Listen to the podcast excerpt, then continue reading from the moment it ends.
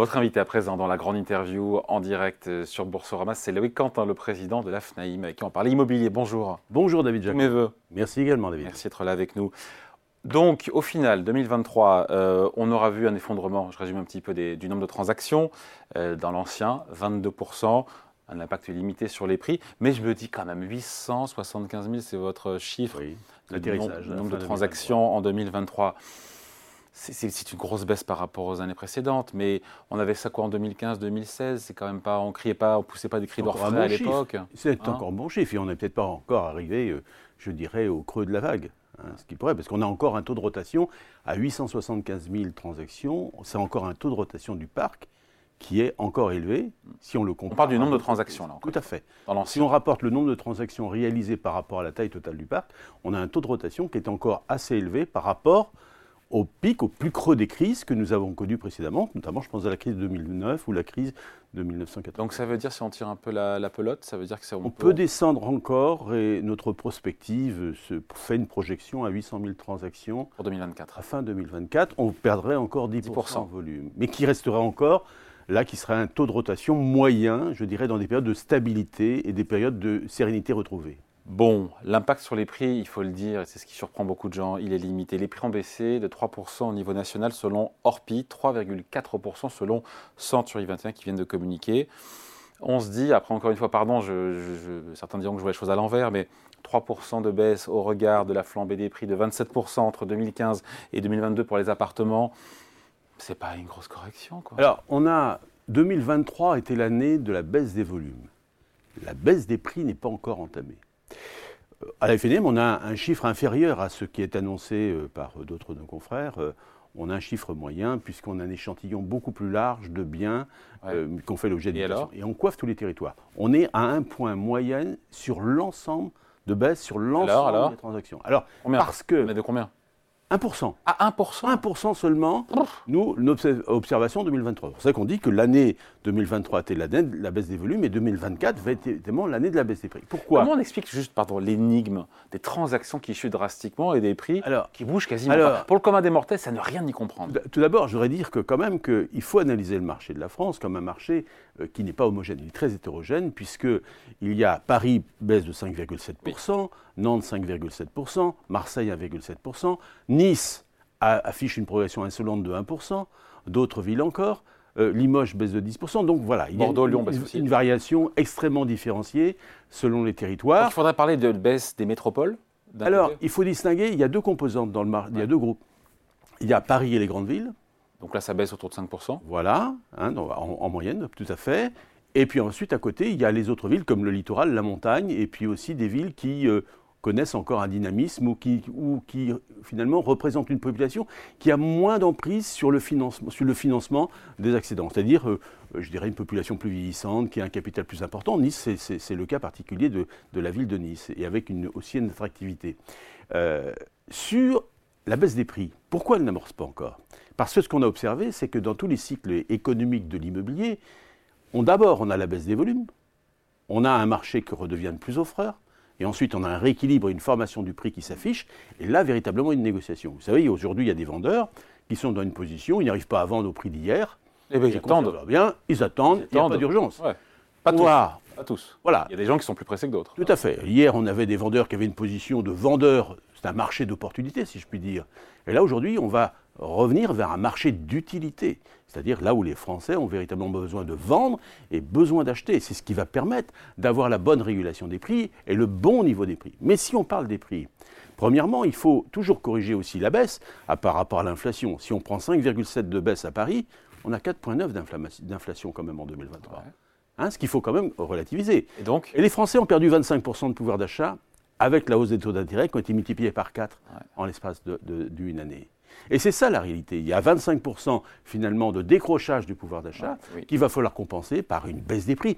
Et c'est inéluctable. pas équivalente. pas Et les équivalente. Français n'ont du mal à le comprendre parce que ils personne n'a rien dit quand les taux d'intérêt étaient régulièrement orientés à la baisse, qui permettait de favoriser, Ah. d'apprécier la valeur de l'immobilier.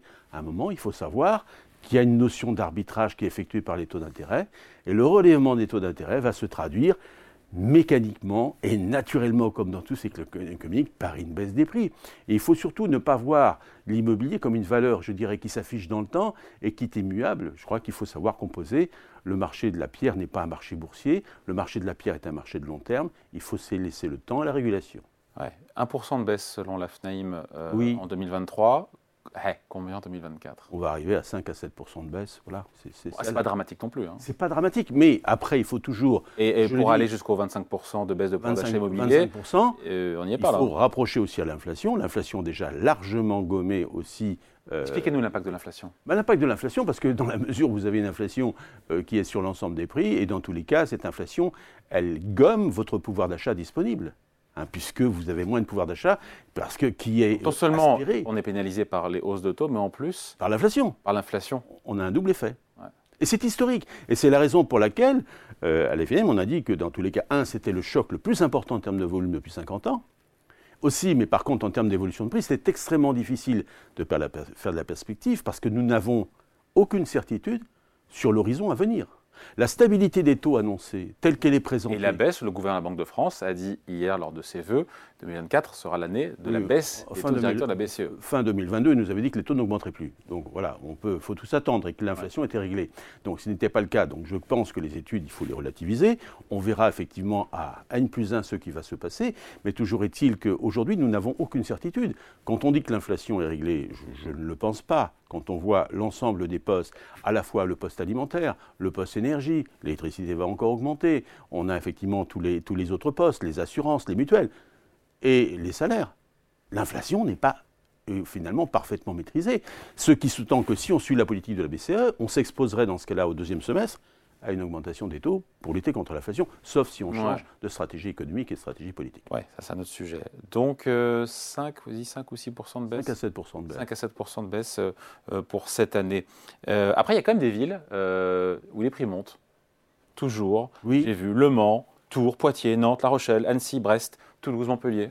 Qu'est-ce qui se passe là? Donc il y a, y a une espèce de marché contracyclique ou qui est à l'abri de, la crise? Non, parce que D'abord, les, les, prix. C'est compliqué parce qu'on a parlé du littoral et de la montagne, on a parlé de Paris des métropoles. Oui, les euh. prix ont, le plus, euh, baissent le plus là où ils ont le plus augmenté. C'est-à-dire les plus grandes agglomérations. Et aussi euh, parce que, je crois, c'était celle qui était en prise avec une demande la plus forte. Mais aussi, il y a aussi une inversion dans l'aménagement de nos territoires. Il y a des villes qui perdent de l'attractivité. Et, ces villes qui perdent de l'attractivité, bah, je pense, euh, on affiche Nantes à 5,7% euh, de, baisse de prix, c'est la même chose que Paris.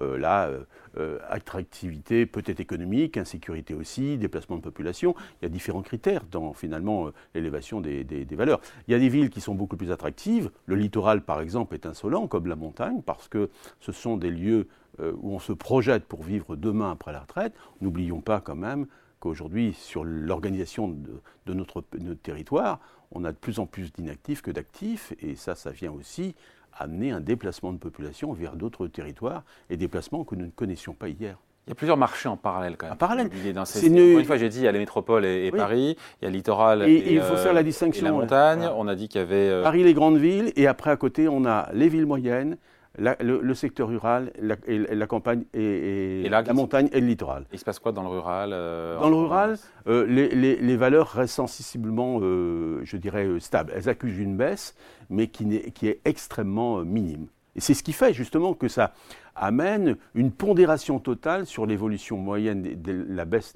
globale des prix en France, que nous ne relevons qu'à 1% si on prend la totalité de la mosaïque des marchés qui composent le territoire français. Bon, euh, maison, appartement, parce qu'on parle d'une moyenne, et, il y a les maisons, les appartements, il y a un distinguo à opérer entre les deux les deux types de biens Aujourd'hui, oui, on le sent, mais de moins en moins, parce que je dirais que la, on les maisons sont favorisées. On a eu un moment, euh, ah je dirais toute une dynamique Covid, à post-Covid, où on appréciait beaucoup plus effectivement la maison, c'est espace de verdure, de liberté. Euh, il y a toujours une forte appétence pour la maison, et la maison, bien évidemment, est toujours un des biens les plus plébiscités, par les Français. Louis Quentin, euh, est-ce que les vendeurs, j'imagine que oui, ont enfin pris conscience qu'il fallait faire un effort sur, sur le prix de vente, mais prendre conscience c'est une chose, le mettre en, dans les faits et en pratique Je crois que je voudrais avoir, avoir un, langage rassurant pour les propriétaires. Propriétaires, je l'entends, déjà propriétaires qui le sont.